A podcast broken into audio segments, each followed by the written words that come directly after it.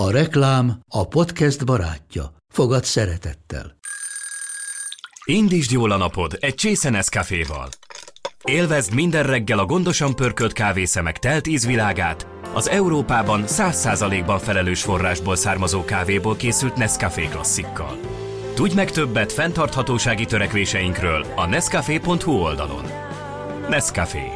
Új lehetőség minden csészében. Ez reklám volt, jó volt. Beaton Studio.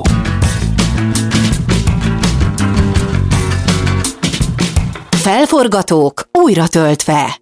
A Bátrak podcastje Kadarkai Endrével. A második évad beszélgetéseit a Volvo plug-in hibrid töltötte fel.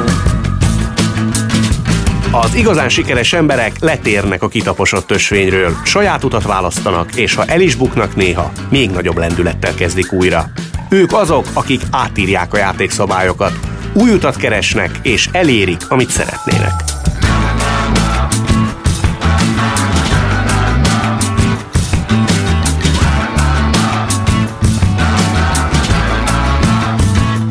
A Felforgatók Podcast olyan magyarok történetét meséli el, akik mertek szembe menni az árral, és sikerre vittek valamit, amiben hittek.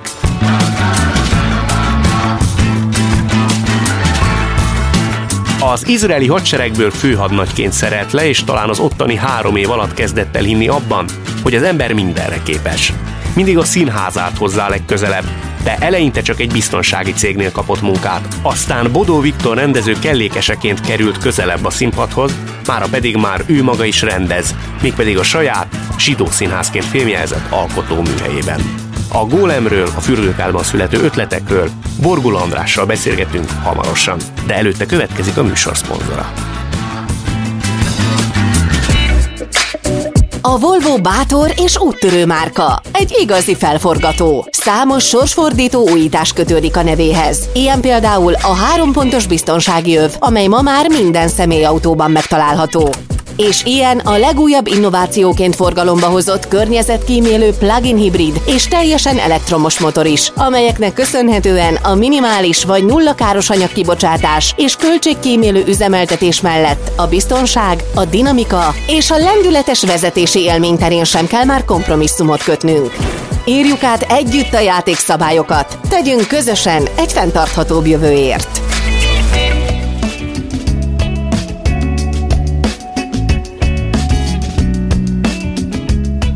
Nem akármilyen vagánság, vagy vállalkozó kedv, vagy önbizalom kell, hogy valaki hogy elinduljon a nagyvilágba, nem tudom én, 20 évesen, egy olyan országba, aminek törvényeiről, kódjairól, logikájáról, nyelvéről, kultúrájáról vajmi keveset tud.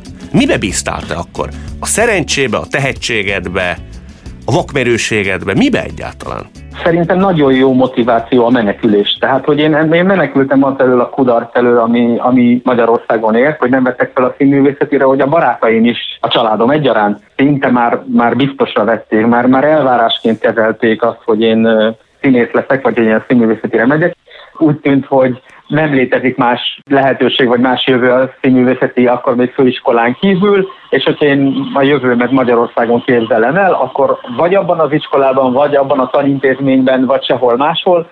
Napos voltam, fiatal, nagyon öntudatos, a saját tehetségemben még mindig nagyon biztos, és nem nagyon foglalkoztam ezzel, visszamentem jövőre egy kicsit jobban felkészülve, egy kicsit készebben a, a vizsgára, de szintén az első vizsga után megköszönték a, nem tudom, a munkámat. Azt gondoltam, hogy annál, hogy én nap mint nap lássam a szemükben, ami egyébként lehet, hogy ott sem volt, csak oda képzeltem, hogy na mi van, még mindig nem tanulsz sehol, már második éve befejezted a gimnáziumot, és még mindig nem kezdted el a tanulmányaidat se a színművészeten, se sehol máshol, hogy én azt gondoltam, hogy én ezt, ebben nem tudok mit kezdeni, és akkor én úgy döntöttem, hogy elhagyom az országot kvázi büntetésképpen.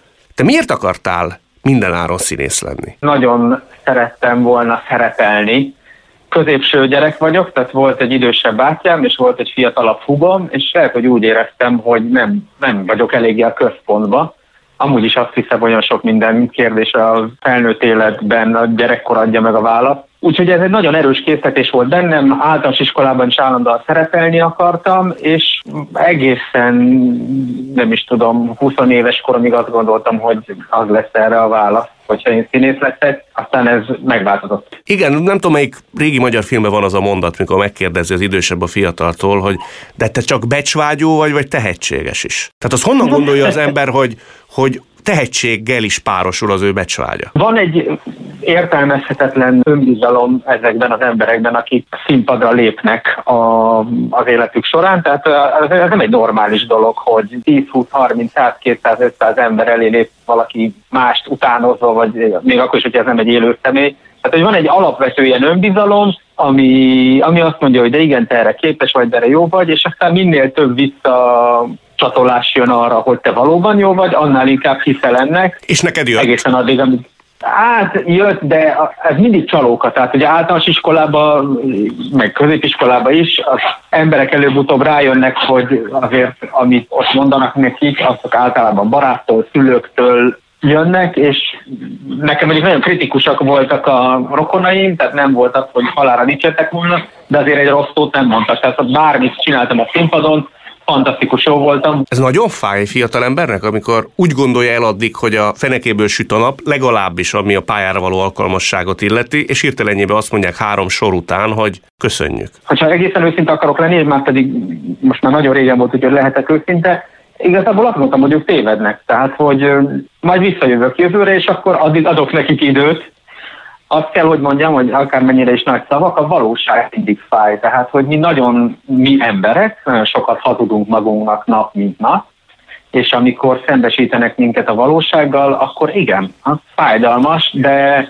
ha jól csinálják, és mi elég nyitottak vagyunk arra, hogy ezt el is tudjuk fogadni, akkor, akkor hasznunkra válik az, hogyha néha látjuk magunkat mások szemével, és elhisztük azt, amit így látunk. Mennyire volt az a te számodra egyértelmű, hogy te megtalálod Izraelben a helyed. Egyáltalán milyen fogalmaid voltak arról? Tudtál-e héberül, amikor elindultál? Nem, semmi fogalmam nem volt, hogy én az egész zsidóságomat viszonylag későn ismertem meg, vagy tudtam meg, tényleg 14 évesen körülbelül tájékoztattak minket arról a családban, hogy mi zsidók vagyunk, és az egész Izraellel is így voltunk, hogy nem tudtuk róla semmit, én nem voltam kint soha nem beszéltem egy szót se, teljesen véletlen folytán egy ismerősöm úgy döntött, hogy kiköltözik Izraelbe, és belekeveredtem ebbe a történetbe én is. Izraelben kiköltözés az még nem egy kiköltözés volt eleinte. Tehát én, én nyár elején mentem, vagy nyár közepén mentem ki, július 31-én, egy nappal a születésnapom után, és azt gondoltam, hogy én ott maradok szeptemberig, tényleg jól fölkészülök, nem fog zavarni semmi, februárban visszajövök,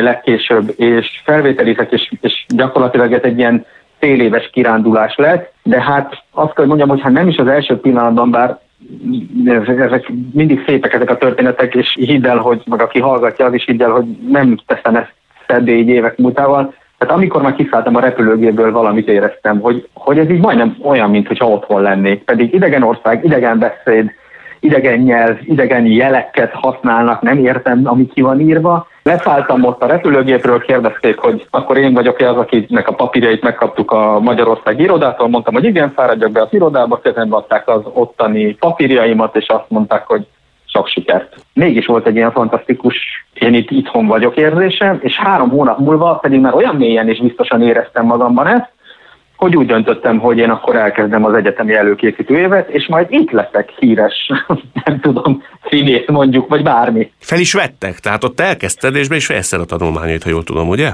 Igen, hát ez úgy történt, hogy én, én megcsináltam ezt az előkészítő évet, és utána felvételiztem az egyetemre, és ugyan fölvettek, de hát akkor jött ugye ez a katonai behívó, és nem tudtam elkezdeni, úgyhogy közben volt egy három éves katonaság, és akkor utána kezdtem el a színház művészet szak rendezés osztályába jártam három évig, és ezt valóban be is fejeztem. Ezt ma mai fejjel úgy gondolod, hogy teljesen a sors fonalát szövők szeszélye folytán, hogy ilyen dagályosan fejezzem ki magam, szóval, hogy mindez véletlenül történt? Ugye, mint ateista azt hogy mondjam, hogy mindez teljesen véletlenül történt, hogyha hívő lennék, akkor ebbe abszolút jelet látnék. Tehát, hogy azt gondolnám, hogy nekem arra volt szükségem a saját személyiségem fejlődésének, és talán a világ is egy sokkal jobb Borgula András kapott azáltal, hogy én kimentem Izraelbe, és fú, rengeteg mindent megtanultam, amit attól tartok Magyarországon nem tanulhattam volna meg. Ez micsoda? Mondasz pár példát? Igen, először is ez valóban az alázat, és az a fajta együttműködési kényszer, amit megtanultam nagyon hamar a katonaságban, már pedig az, hogy tényleg vagy, vagy együttműködsz másokkal, vagy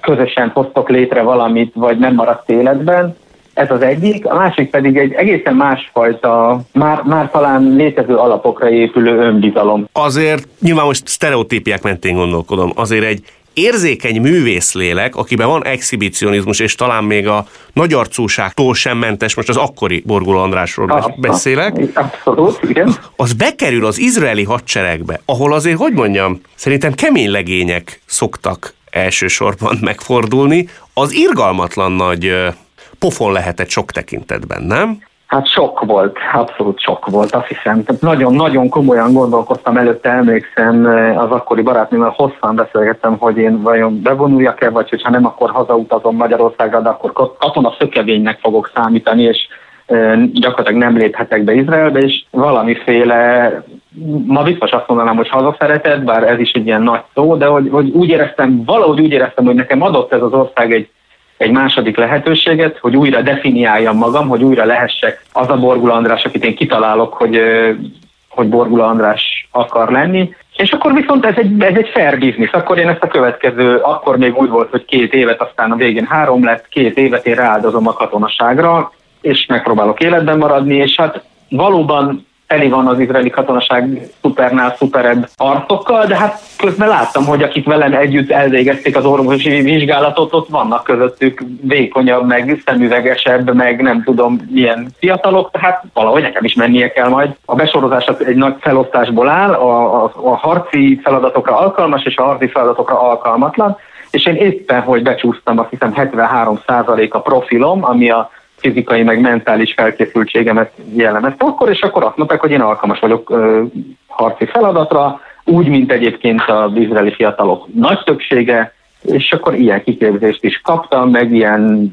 harci feladatokban is vettem részt. Ez nem különleges, tehát mindenki, aki bevonul, és ilyen hadtesthez vonul be, az a 12 hónapból 4, 6 vagy 8 hónapot harccal tölti. Néha ez csak álló háború és örködés, néha pedig valóban ilyen filmekbe illő akciózás. Amikor már olyan dolgokat csináltam, amit sose hittem volna, képes leszek, akkor, akkor ha nekem ott azt mondják, hogy te nem tudom mi leszel, te leszel az izraeli katonai vezető, a vezérkari főnök, mert annyira jó leszel benne, még azt is elhiszem. Tehát, hogy van egyfajta agymosás persze a kinti kiképzésben, és rajtam ez teljesen jól működött. Én elhittem, hogy én bármire képes vagyok, azután a kiképzés után, amit én kaptam. Másrészt, vagyis máskülönben nem állna szembe az ember egy akkora túlerővel épésszel. Tehát, hogyha ez nem működne ez az agymosás, akkor mit tudom én, az a pár tízezer izraeli katona biztos nem nézne farkasztemet mondjuk a 600 ezer fős szíriai hadsereggel, mert hát papíron ez nagyon rosszul néz ki. Izraelben neked azért voltak színházi sikereid, de mégis hazajöttél. Miért? Igen, azért nekem nagyon kicsi, tehát hogy nagyon kicsi színházi sikereim voltak, nem is, nem is igazából kezdődött el a karrierem, ott az egyetem végén valóban egy nagyon sikeres vizsgát tettem, és nagyon szépen beszéltek a, a, a vizsgamunkámról, és a rendezők is, voltak fölkéréseim, eh, hogy dolgozzak itt vagy ott, vagy esetleg folytassam az egyetemet, de én akkor már szerelmes voltam egy magyar lányba, akivel megismerkedtem egy ilyen magyarországi látogatásom alatt, amikor otthonról hazautaztam, és és akkor úgy gondolta ő, meg én is, hogy nekünk az lesz a helyes, hogyha megpróbáljuk a karrierünket itt Magyarországon elindítani. Én konkrétan emlékszem a pillanatra, hogy eszembe jutott, hogy én akkor először azt gondoltam, hogy én elküldem az önéletrajzomat, és el is küldtem sok mindenhova, de nem nagyon volt érdeklődés, és akkor azt mondtam, hogy jó, akkor megcsinálom a saját színházamat, és valószínűleg úgy, mint Schilling Árpád vagy Pintér Béla, én, én, én perceken belül itt hihetetlen, híres, független színházi rendező leszek. Szerinted lett volna a sikertelenségnek egy olyan foka, hogy elengeded ezt az álmod? A színházat? Igen. Nem. Nem? Nem, nem. Tehát hogy azt kell, hogy mondjam, hogy amikor nem vettek föl sehova, tényleg kiküldtem az összes budapesti színház hozzá a jelentkezésemet, akkor elkezdtem dolgozni így, ugye nekem van ez a katonai diplomám is, tehát hogy én főhadnagyként szereltem le, és elég komoly kiképzést kaptam mindig az órunk alá is dörgölték, hogy tudom, 120-150 ezer dollár értékű a kiképzésünk, úgyhogy most már nem tudom, vigyázzunk magunkra, ne halljunk meg olyan hamar, hanem szolgáljunk egy ideig. Úgyhogy ezzel a kiképzéssel én elhelyezkedtem biztonsági cégnél, és fantasztikusan jól kerestem, talán soha nem kerestem annyit, mint akkor, és körülbelül egy-másfél év telt el, amikor azt éreztem, hogy jó, jó, mindenem megvan, de nem tudom ezt így tovább csinálni, én ennek a, nem is tudom, hatodáért, hetedért el kell, hogy menjek dolgozni színházba, és akkor kellékes lettem a Katona József Színházban, meg a Báka Színházban. Az nem járt meg hasonlulással? Nevezetesen, hogy te korábban azért nem kellékesként képzelted el magad, és mondjuk lehet, hogy már életkorban sem feltétlen a, a, a kellékesi pozíciót szántad magadnak. Hát igen, azt gondolom, hogy csúszásban vagyok mindenképp, tehát hogy, hogy, hogy, hogy, de tényleg van ez a, ez a furcsa önképtévesztés, vagy ez az önbizalom, hogy én elkezdek dolgozni, mint kellékes, de hát hamar ki fog derülni, hogy, hogy én többre is képes vagyok, de nagyon, én benne megvan az a jó vagy rossz tulajdonság, hogyha egy valamit csinálok, én abban nagyon sok energiát fektetek. Tehát, hogy én, az nem derült ki, hogy én esetleg nagyon jó rendező lennék, de hogy nagyon jó kellékes, az igen, mert állandóan rendet tartottam, elpakoltam, mindig azon gondolkoztam, hogy hogyan lehetne még jobb a munkának a saját magam kihasználása, a, a munkamenete, de egy idő után tényleg úgy éreztem magam, mint az egér, aki a sajtgyárban helyezkedett el dolgozni, mert közel akart lenni a sajthoz, tehát hogy ugyan közel voltam, de nem néztek olyan nagy bizalommal rám a rendezők, amikor esetleg mondjuk megszólaltam, hogy hát szerintem, hogy én ezt úgy csinálnám, hogy én a Bodó Viktornak voltam a kellékese az egyik előadásban, és egyébként nagyon nyitott volt, és, és nagyon, nagyon kedves, de hát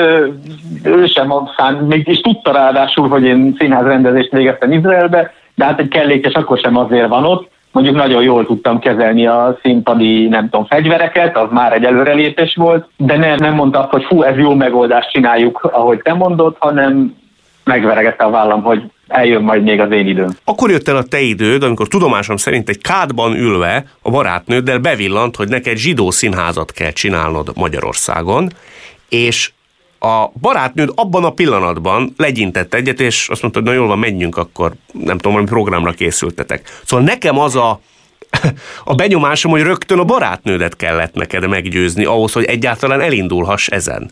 Milyen érvekkel sikerült őt meggyőzni, hogy hát higgyél bennem, jó lesz ez? Nem sikerült soha.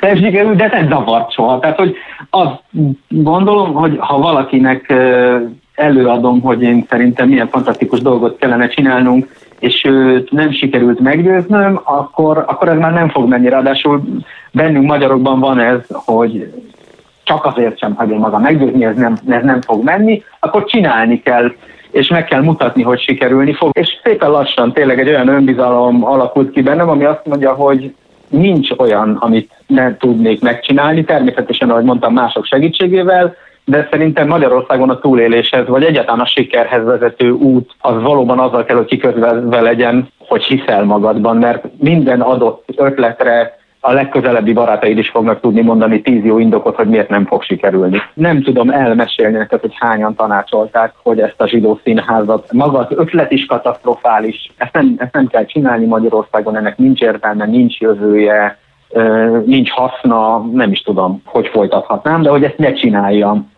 és hát csak csinálom. És ezt tanultad és meg a családom még nem. Izraelben, hogy a közeg ellenállást át kell törni, és hinni kell magadban semmit, hogy a károgókra hallgatni, ha jól értem.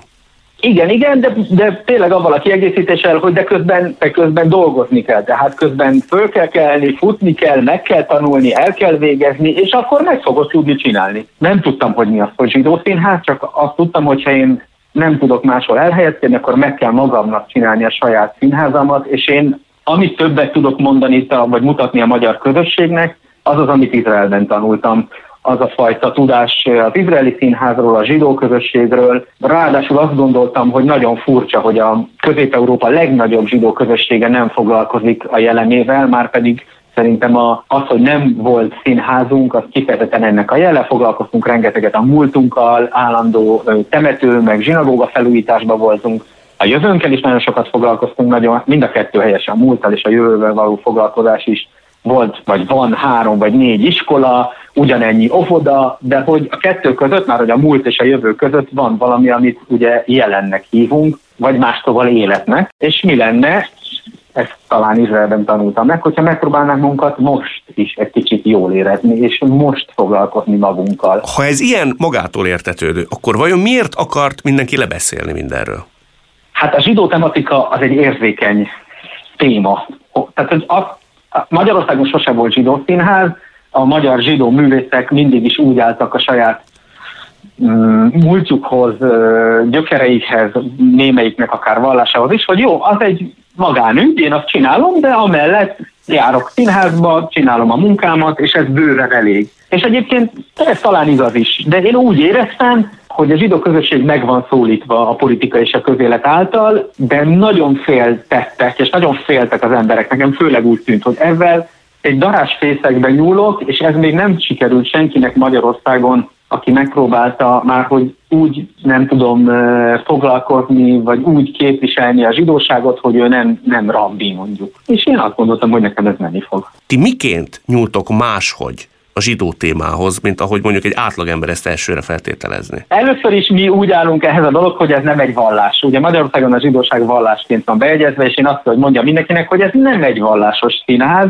és nem vallásos témákról beszélünk, hanem inkább egy életérzésről, inkább egyfajta ö, kultúráról, hogyha szebb szóval akarjuk mondani, és ö, mi használjuk azt a több száz éves ö, zsidó humort fegyverként, amit tényleg a hőseink találtak ki, hogy, hogy egyáltalán túléljenek.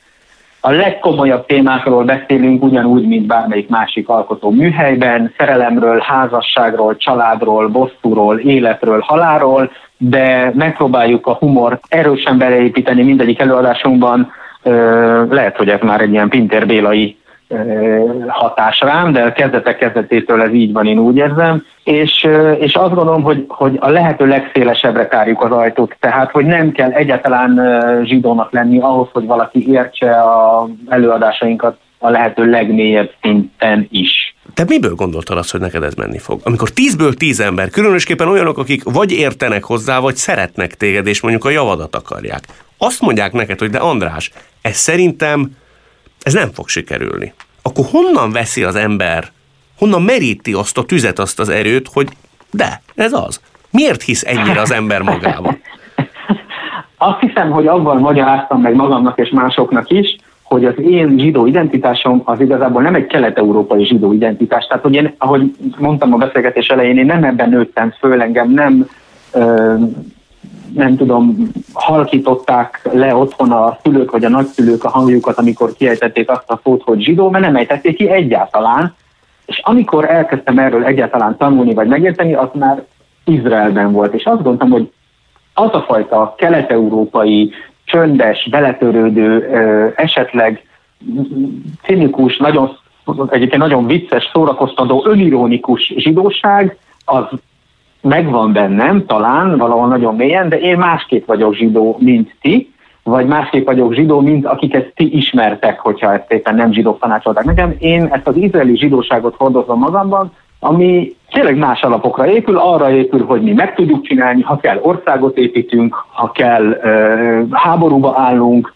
Mi azt tanultuk a tisztiképzőben volt, van egy ilyen komoly felmérés, amit nem tudom hány évenként elvégeznek a hadseregbe, hogy miért követik az embert. Tehát, hogyha lőnek rád, akkor, és te fölállsz az árokból, és azt mondod, hogy előre, akkor miért követnek? És akkor itt van, lehet válasz, hogy hazaszeretek, meg mit tudom én, és legtöbben azt választják, hogy azért, mert a mellettem álló barátom is fölállt és elindult. Tehát nekem az a feladatom, hogy azt tanultam meg, hogy aki kettő ember, aki legközelebb áll hozzám, azokat úgy tudjam feltüzelni, hogy ők jöjjenek utána még golyozáporban is. Mert akkor a mellettük levő két ember is fog jönni, és az azok mellett lévő két ember is, és egyszer csak számottevő tömeg leszünk. És ez működik, ez nagyon egyszerűen működik. Ráadásul nem úgy hiszek magamban, hogy én képes vagyok egyedül mindent megcsinálni, hanem abban hiszek, hogy én fogok magamnak társakat találni. Hát az első tíz nem jött be, lehet, hogy az első ötven se, de a 51-nél azt mondta valaki, hogy figyelj, ez nagyon érdekes ez az ötlet. Én megpróbálnék veled együtt dolgozni, ezzel lehet? És akkor mondtam, hogy persze, hogy lehet, gyere.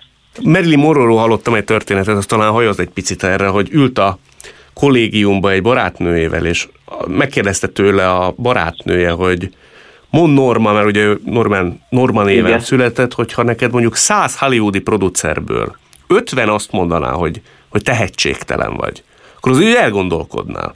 Mire azt mondta, hogy micsoda, ha százból száz mondaná az, hogy tehetségtelen vagyok, én akkor is biztos lennék benne, hogy tévednek. Én, én, én, én ezért meg hogy mondjam, hogy adok, tehát a, a, a szakmám véleményére adok. Én, én azt gondolom, hogy ha vannak olyan rendezők, akik színházigazgatók, akik néha eljönnek és mondjuk megnézik egy-egy előadásomat, és ők mondanak véleményt, én arra hallgatok, a kritikusokra valóban nem mindig hallgatok, azt gondolom, hogy ők sokszor nagyon erős prekoncepcióval érkeznek, és már azt érzem, hogy van egyfajta beskapujázás abban, hogyha valaki tematikus színházat csinál, azt gondolják sokan, hogy hát a rendes színházban nem tudott érvényesülni, és akkor most csinált zsidó színházat, cigány színházat, bevándorló színházat, fekete színházat. Tényleg van egyfajta prekoncepció, ami, ami arról szól, hogy minek kiírni, hogy zsidó színház, minek kimondani, hogy zsidó színház. A színházban nincs zsidó vagy cigány, hanem van jó, meg rossz. Ha ez az ára a sikernek és az elismerésnek, nem tudnál az eredendő koncepciódon egy kicsit változtatni? Nevezetesen, hogy megpróbálod akkor beédesgetni ilyen formán azokat az embereket, akiket ez a fajta elv vagy koncepció nem tesz érdekelté abban, hogy ezt megnézzék. Nem lenne az vállalható kompromisszum?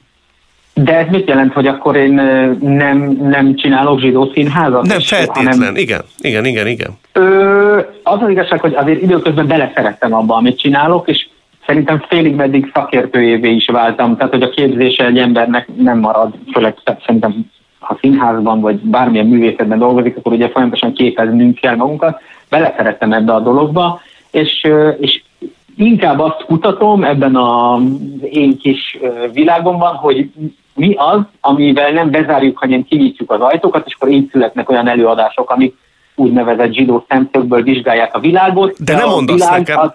bocsánat, nem mondasz nekem, Mond. hogy ez nem bánt téged. Nevezetesen, hogy de... ilyen kívülállónak tekintenek, ha úgy tetszik, ha ez nem erős kifejezés. De, de, nem bánt, de hogy közben annyira kiegyensúlyozottan, vagy annyira boldogan tudom élni a, az életemet, annyira szeretem, amit csinálok, szeretem azokat, akikkel csinálom, akik már ott vannak és bejönnek, legyen ezek tényleg színészek, bármilyen alkotók a, a, az előadás körül, díszletjelmez tervezők, írók, akiknek a nagyon-nagyon nagy része valóban nem zsidó, ők rögtön rájönnek, hogy várjál, hát már, hát ez egy egészen más, mint amire mi gondoltunk, itt, itt, itt, itt te valódi, igazi színházat csinál. Szerinted és ezzel kezdtük, hogy az első mondataid egyike az volt, amikor a színházról kezdtünk el beszélgetni, hogy neked az volt a terved, hogy te majd Pintér Bélához, Schilling Árpáthoz hasonlóan létrehoz egy olyan megbecsültséget, vagy egy olyan kultuszt teremtő színházat. Szerinted ez létre fog jönni? Mm,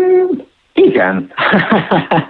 azért, azért bizonytalanodtam el egy egy a válaszom elején, mert azt gondolom, hogy ez létrejött. Tehát, hogy nem lehet elmenni már a Gólem Színház mellett. Én, én, én ebben komolyan hiszek. Nem lehet úgy magyar kortás kultúráról beszélni, és nem csak zsidó kultúráról, hanem általában színház kultúráról, hogy minket kihagynak belőle. Nem biztos, hogy fantasztikus építő véleménnyel fognak beszélni mindegyik előadásunkról, én azt gondolom, én hiszek abban, hogy a mi 15 éves munkánk benne van abban, hogy úgy lehet ma beszélni zsidókról színpadon, ahogy nem lehetett 15 évvel ezelőtt. Én hiszek abban, hogy amikor a mai kortárs magyar kultúrának a keresztmetszetét veszük, abban annak mi része vagyunk. Lehet, hogy nem annyira jelentősen, mint mondjuk a Béláék, de bizonyos, bizonyos embereknek, és én ebben már találok elég boldogságot, még jelentősebben is. Akik, en, akik annak a, nem, és nem, nem csak a zsidó közösségről beszélek,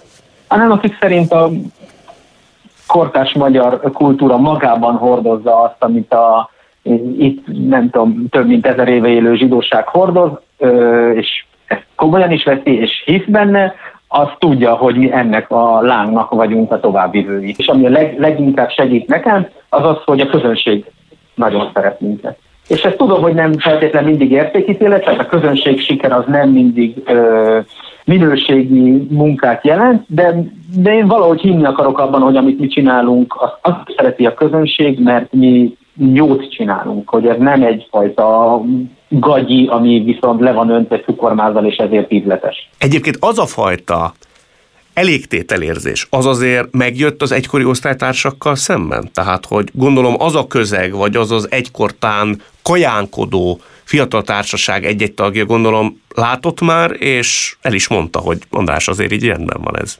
Nagyon. Na azt hogy mondjam, hogy a gimnázium osztálytársaimmal egészen érdekes, jó kapcsolatot tartunk szinte mindenkivel az osztálytalálkozókon, és ott pont tavaly ért egy olyan, tavaly így egy nagy kört alkotunk, mert az volt a 25 és akkor kicsit talán őszintébbek voltunk egymással, mint úgy általában, és, és mindenki annyira boldog volt, és annyira őszintén, elismerően és sikeres nyilatkozott, és az ő szemükben tényleg egészen más, hogy tükröződik az én munkám, számukra ez egy fantasztikus siker, amit én elértem. Egyébként számomra is, tehát hogy én nem akarom lebecsülni, úgyhogy ez, ez abszolút megvan. Nem panaszkodhatom, de ahogy mondott, tényleg van még, ami várat magára, és van, van a lelkemnek olyan sötét duga, ahova nem világított be ez a fény, ami mondjuk az osztálytársak már bevilágítottak az ő szobájukba. Nagyon várom, hogy megtörténjen. Egy kőszínházi igazgató azt mondja, hogy nem akarsz-e nálam, nem feltétlenül a kőszínházi, igen mondom ezt, de hogy egy másik akár társulat azt mondja, hogy én értékelem a te szakmai munkádat, hogyha éppen azt gondolják, hogy ezt a darabot egy olyannak kellene megrendezni, aki már az egyetem óta foglalkozik ezzel, akkor erre is nyitott vagyok. Volt már olyan, hogy eljöttek megnézni előadásunkat, és még utána is hajlandóak voltak beszélni, volt olyan, hogy pozitívan válaszoltak felkérésre, szóval, hogy így ez egy lassú, lassú folyamat, lassú az, összemelegedés. Azon gondolkodtam végig, miközben beszélgettünk, hogy szerinted kinek akarsz te bizonyítani? Hát ez nagyon közhelyes lesz, de kicsit mindenkinek akarok bizonyítani egy kicsit szeretnék, az, az egy napi szinten a hozzám legközelebb állóknak szeretnék bizonyítani, tehát hogy akik itthon a konyhában főznek mellettem, annak szeretném minden nap bebizonyítani, hogy én igazából még mindig az a tehetséges, fantasztikus pasi vagyok, akibe beleszerettél, és hát szeretnék bizonyítani abszolút teljesen igazad van a szakmának. Tehát, hogy, hogy az, az, az mozog bennem erősen. Ja, bocsánat, és itt akkor a sor végén még megegyezném, hogy annak a pár embernek is, akit itt Magyarországon a zsidóknak hívunk, tehát hogy az én legkritikusabb és egyben a legtámogatóbb közönségem az a zsidó közösség, akik uh, hol fanyarogva, hol uh, hátamat veregetve, hol elszidva, hol nem beszélve velem, örökre megsértődve, hol örökre megbocsátva tartják a kapcsolatot a színházzal. Mint mindannyiunknak, a felforgatóknak is szüksége van feltöltődésre, ami aztán hajtja őket előre a maguk útján. Most megtudhatjuk, miből merítenek ők. Az inspiráció támogatója a Volvo Autó Hungária. Egy olyan ember, aki folyamatosan egy csapatot vezet, darabokat talál ki, hogy mit mutassanak be, ki legyen a rendező, ki játsza, azért ez egy hihetetlen macerás alkotói folyamat. Honnan nyeri az ötletet? Honnan nyeri az ihletet? Az ihletet is, és szerintem az ötletet is az életből nyerem, és az emberekből. Ez nagyon közhelyes, de mégis azt gondolom, hogy nincs annál érdekesebb ezen a világon, mint az ember. Csak nyitott szemmel kell járni. Nyissuk ki a szemünket a buszon, az étteremben, a munkahelyen, az iskolában. Te figyeled az embereket? Járunk. Abszolút figyelem az embereket, a tévében is figyelem őket, hogy hogyan nyilatkoznak, és iszonyatos izgalmasak az emberek, szeretném megmenteni őket állandóan, és akkor ez így motivál engem, hogy mutassuk meg nekik, hogy de mi nem olyanok vagyunk. De mitől akarod te megmenteni őket? Kicsit talán, hogy beletörődjenek a sorsukba. Mert a sorsuk az nyitott, mindenki a saját, ha hiszek abban, hogy mindenki a saját sorsának kovácsa, és nincs előre megírva, és ha ők is hinnének ebben, akkor képesek lennének arra, hogy megváltoztassák a, nem tudom, a legkisebb körben a közösségüket, a családjukat, a párkapcsolataikat, az országukat, bármit, amit úgy érzik, hogy meg kell változtatni, vagy nem teljesen elégedettek vele. És ebből adott esetben tudsz nyerni valami fajta inspirációt is? Abszolút, tehát a legutóbbi előadásunkat kiválasztottak, aminek az az alapötlete, hogy egy nap eltűntek a zsidók. Nem tudjuk, hogy hol vannak, hogy Floridába mentek, vagy Siófokra, vagy a hol túl oldalára, senki se tudja, de itt nincsenek, viszont mindent itt hagytak. Az valóban egy ilyen isteni pillanatban, amikor néztem a televíziót, és beszámoltak a hírekben arról, hogy valaki eltűnt, és ez micsoda misztérium, akkor azt mondtam, hogy na de mit szólnának az emberek ahhoz, hogyha a zsidók tűnnének el. És akkor ebből indult el a színdarab ö, írásának a folyamata, és a négy író az ö, csodák csinál belőle. A feltöltődést hozó élményeket a Volvo Autó Hungáriának köszönhetjük.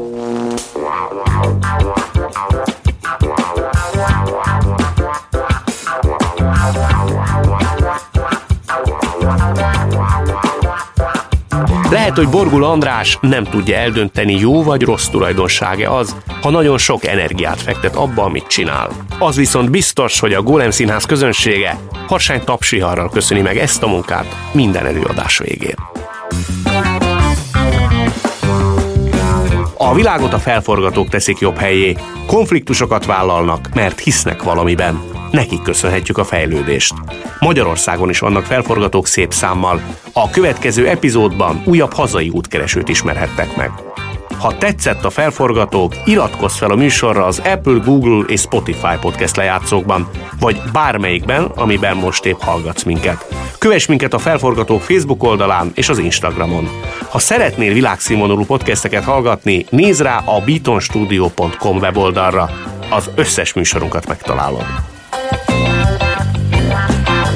A mai adás szerkesztője és vágója Kovács Málna, a zenei és utómunka szerkesztő Szűcs Dániel, hangmérnök Major Csaba, a gyártásvezető Gröger Dia, a kreatív producer Román Balázs, a producer pedig Hampuk Richard volt. Én Kadarkai Endre vagyok, legyetek felforgatók ti is!